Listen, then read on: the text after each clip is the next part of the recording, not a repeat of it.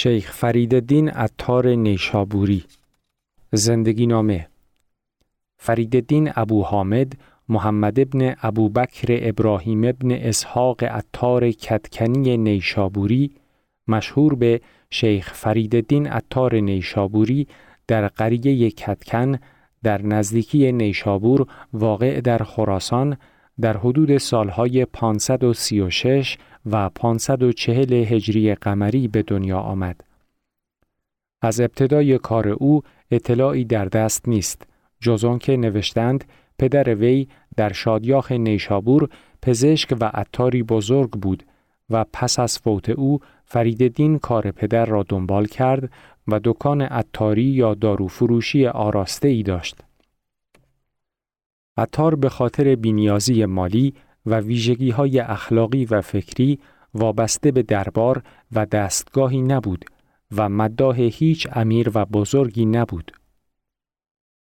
چون زنان که گیرم سفره پیش تر کنم با شوربای چشم خیش من نخواهم نان هر ناخوش منش بس بود این نانم و این نان خورش. من ز کس بر دل کجا بندی نهم؟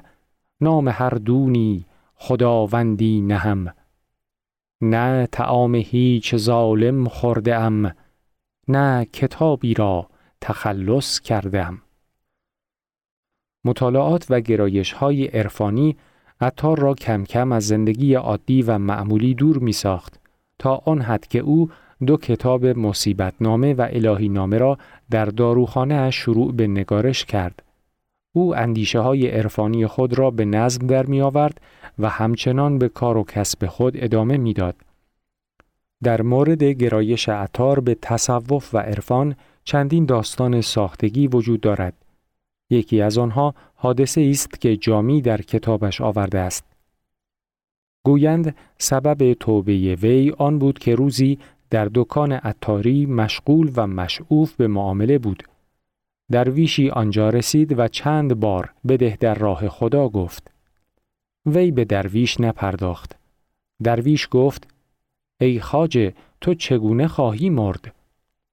عطار گفت چنان که تو خواهی مرد. درویش گفت تو همچون من می توانی مرد؟ درویش کاسه چوبین داشت. زیر سر نهاد و گفت الله و جان داد.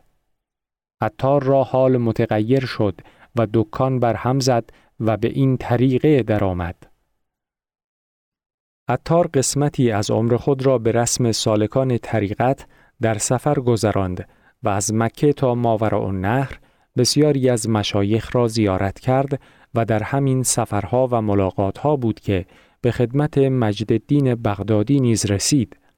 می‌گویند هنگامی که بهاءالدین محمد پدر مولانا جلال الدین بلخی با پسر خود رهسپار عراق بود در نیشابور به خدمت شیخ رسید و شیخ کهنسال نسخه ای از اسرارنامه خود را به جلال الدین که در آن هنگام کودکی خورد سال بود بداد.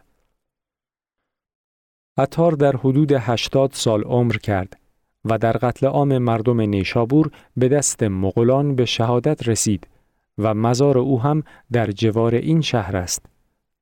قتل عام مردم نیشابور در ظاهر به خاطر کشته شدن داماد چنگیزخان توسط گروهی از مردم این شهر بوده است. این کشدار و وحشیگری آنچنان بود که جهانگشای جوینی می نویسد آمدند و کشتند و سوختند و کندند و رفتند. ویژگی های ادبی عطار در تمام عمر مردی پرکار و فعال بود. او چه هنگام اشتغال تمام وقت به کار عطاری و چه در دوره گوشگیری و عزلتگزینی به نظم مصنوی های بسیار و پدید آوردن دیوان غزلیات، قصیده ها و رباعیات خود و تعلیف کتاب مشهور تذکرت الاولیاء سرگرم بود. تذکرت الاولیاء شامل سرگذشت بیش از پنجاه تن از بزرگان و مشایخ صوفیه است.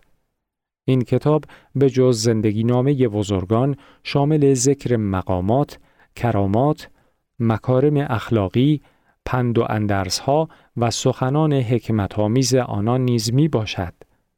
شیوه نگارش این کتاب بر همان منوال است که در آثار منظوم عطار می بینیم یعنی نصری ساده و فسیح و روان که دور از هر گونه تکلف و پیرایه و پیچیدگی است.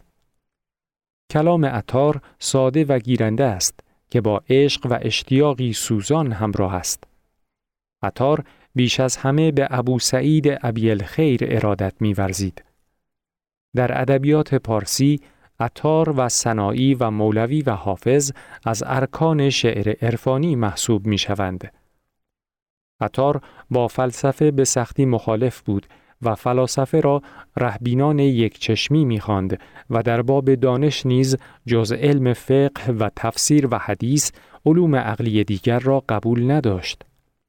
عطار میان تئوری انقلابی و عمل انقلابی یک رابطه دو طرفه دیالکتیکی می بیند. گر مرد رهی میان خون باید رفت از پای فتاده سرنگون باید رفت. تو پای به راه در نه و هیچ مپرس. هم راه بگویدت که چون باید رفت. مولانا جلال الدین بلخی رومی که عطار را پیشوا و امام اشاق می‌دانسته چنین می‌گوید. هفت شهر عشق را عطار گشت ما هنوز اندر خم یک کوچه ایم. او را به منزله روح و سنایی را چون چشم او معرفی کرده و گفته است عطار روح بود و سنایی دو چشم او ما از پی سنایی و عطار آمدیم.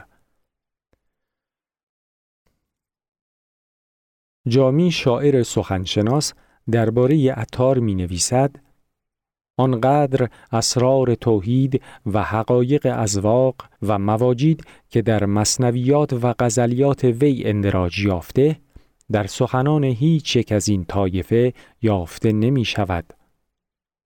عطار از پرتعلیفترین نویسندگان زبان پارسی است. او در مجموع بیش از چهل و پنج هزار بیت سروده است. الهی نامی عطار در مورد شش جوان است که از پدر خود شش پندار یا شش آرزوی انسانی می‌خواهند. دختر شاه پریان، علم سحر، جام جم، آب حیات، انگشتری سلیمان و کیمیا. عطار آنها را رمز تمایل جنسی، حصول مقصود بدون فراهم کردن وسیله آن، اطلاع از مغیبات، طول عمر و آرزوی زندگی جاوید، رسیدن به قدرت و حرس مال قرار داده و پدر را موظف می سازد که بیهودگی آنها را نشان دهد. آثار بسیاری منصوب به عطار هستند که در انتصاب آنها به عطار اطمینانی نیست. از این دست آثار می توان از منظومه های مظهر العجایب، هیلاج نامه، لسان الغیب، مفتاح الفتوح و بیسرنامه یا همان پسرنامه نام برد. در برخی از این آثار دیدگاه شیعه افراطی وجود دارد که با سنی بودن و میان روی و اعتدال عطار نسبتی معکوس دارد. خلاصه داستان روح سرکش گورکنی دارای عمری بسیار طولانی بود روزی شخصی از او می‌پرسد عجیبترین چیزی که در طول زندگی دیده ای چیست؟ گورکن پاسخ می دهد عجیبترین چیزی که تا به حال دیدم نفس سرکش و خودپرست خودم بوده است که بارها و بارها مرگ و نابودی دیگران را دیده است ولی باز برایش درس عبرتی نشده و ذرهی از دنیا دوستی و دنیا پرستیش کاسته نشده است. یافت مردی گورکن عمری دراز. سایلی گفتش که چیزی گوی باز. تا چو عمری گور کندی در مقاک چه عجایب دیده ای در زیر خاک. گفت این دیدم عجایب حسب حال این سگ نفسم همی هفتاد سال. گور کندن دید و یک ساعت نمرد. یک دمم فرمان یکی طاعت نبرد.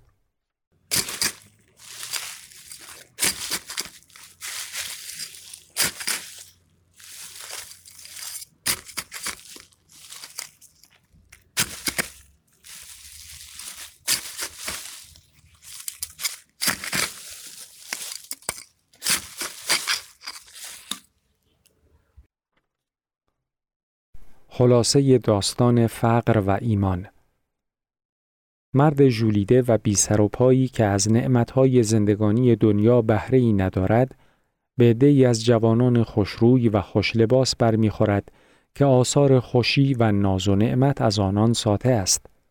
می‌پرسد که این جوانان چه کسانی هستند؟ به وی می‌گویند اینان نوکران امید خراسان هستند. دیوانه به خشم آمده و به خداوند روی می کند. گفت ای دارنده عرش مجید بنده پروردن بیاموز از امید شبیه چنین اعتراض و تقیانی در نامه اتار نیز آمده است. شخص مفلوک و توهیدستی به نیشابور می رود. در حوالی شهر به رمه های اسب و گله های گاو و گوسفند برمیخورد و راجع به هر یک از آن احشام که می‌پرسد از کیست پاسخ میشنود که از امید خراسان است. در شهر به کاخی می‌رسد که دربانان و سرهنگان گرداگرد آن در حرکتند و مردم متشخص در آن آمد و شد دارند و هیاهوی زندگانی و عیش از درون آن بلند است. ناچار می‌پرسد که این جایگاه پرشکوه و پرحشمت از کیست؟ می‌گویند از امید خراسان است. مرد ژولیده دیوانه کلاه چرکین خود را به سوی آسمان پرتاب کرده و خطاب به خداوند می‌گوید گفت گیرین ژنده دستارینت غم تا امیدت را دهی این نیز هم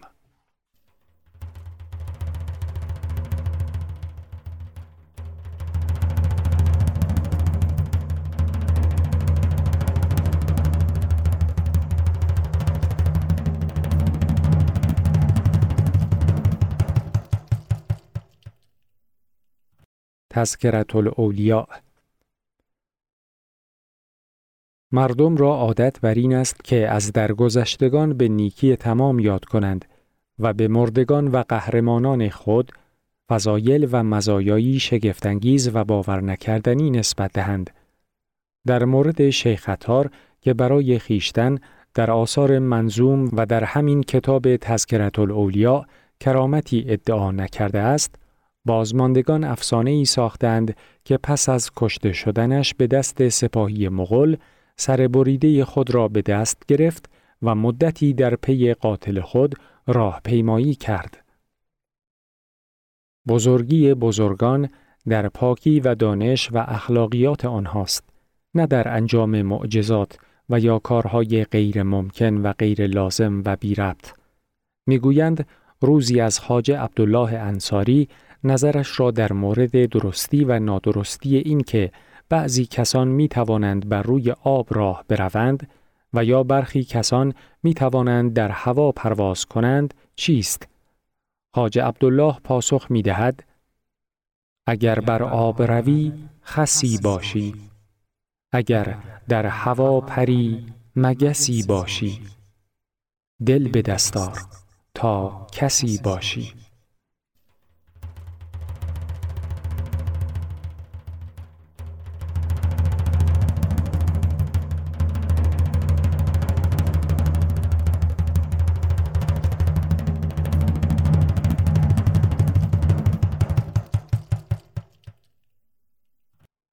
خلاصه داستانی از شیخ ابراهیم رقی.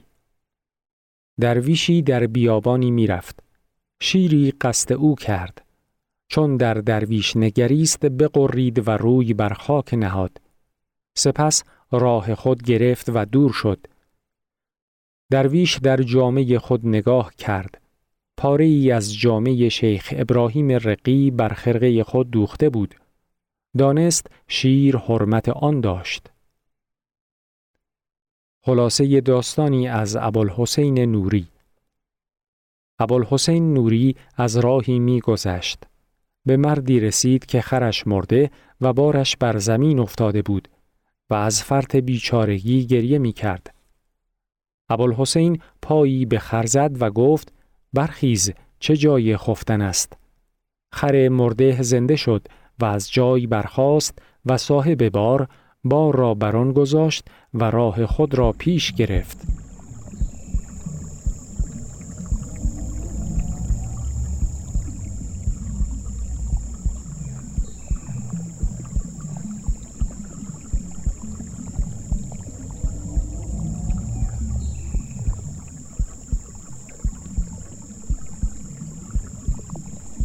خلاصه داستانی از منصور حلاج. نقل است در بادیه مریدان به حلاج گفتند ما را انجیر می باید دست در هوا کرد و طبق انجیر تازه پیش آنها نهاد. یک بار حلوا خواستند. طبق حلوا به شکر گرم پیش ایشان نهاد.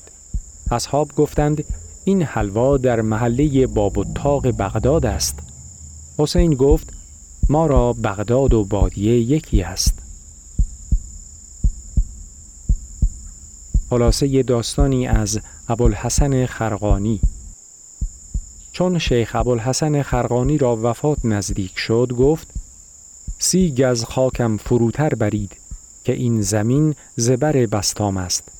روا نبود که خاک من بالای خاک با یزید بود. چون دفنش کردند شب برفی عظیم آمد.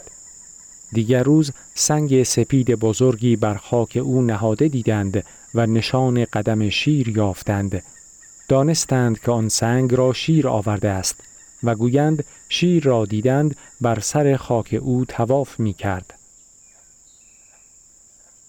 خب اینجا لازم است که یک تذکری خدمتون داشته باشم در مورد تذکرت الاولیا عطار مردی است متدین پارسا وارسته از تعصبهای آمیانه و آری از مهروکین دوستدار فضایل و مکارم و ستایشگر ایمان و تقوا اما در کتاب تذکرت الاولیا داستانهایی وجود دارد که بنابر ادبیات واقعگرا و رئالیستی مخالف عقل سلیم و گاهی مغایر با مکارم اخلاقی به نظر می آید.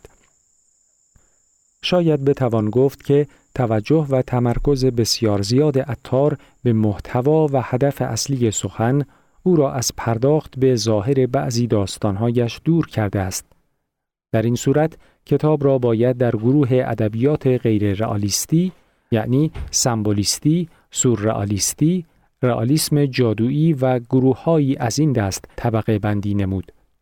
اغلب روایات این کتاب نخست در رساله قشیریه اثر ابوالقاسم قشیری نیشابوری و سپس در کشف المحجوب اثر حجویری غزنوی آمده و میراث آنان به عطار رسیده و در نفحات الانس جامی و سفینت الاولیا و کتابهای دیگر افزونتر و بازاریتر شده است.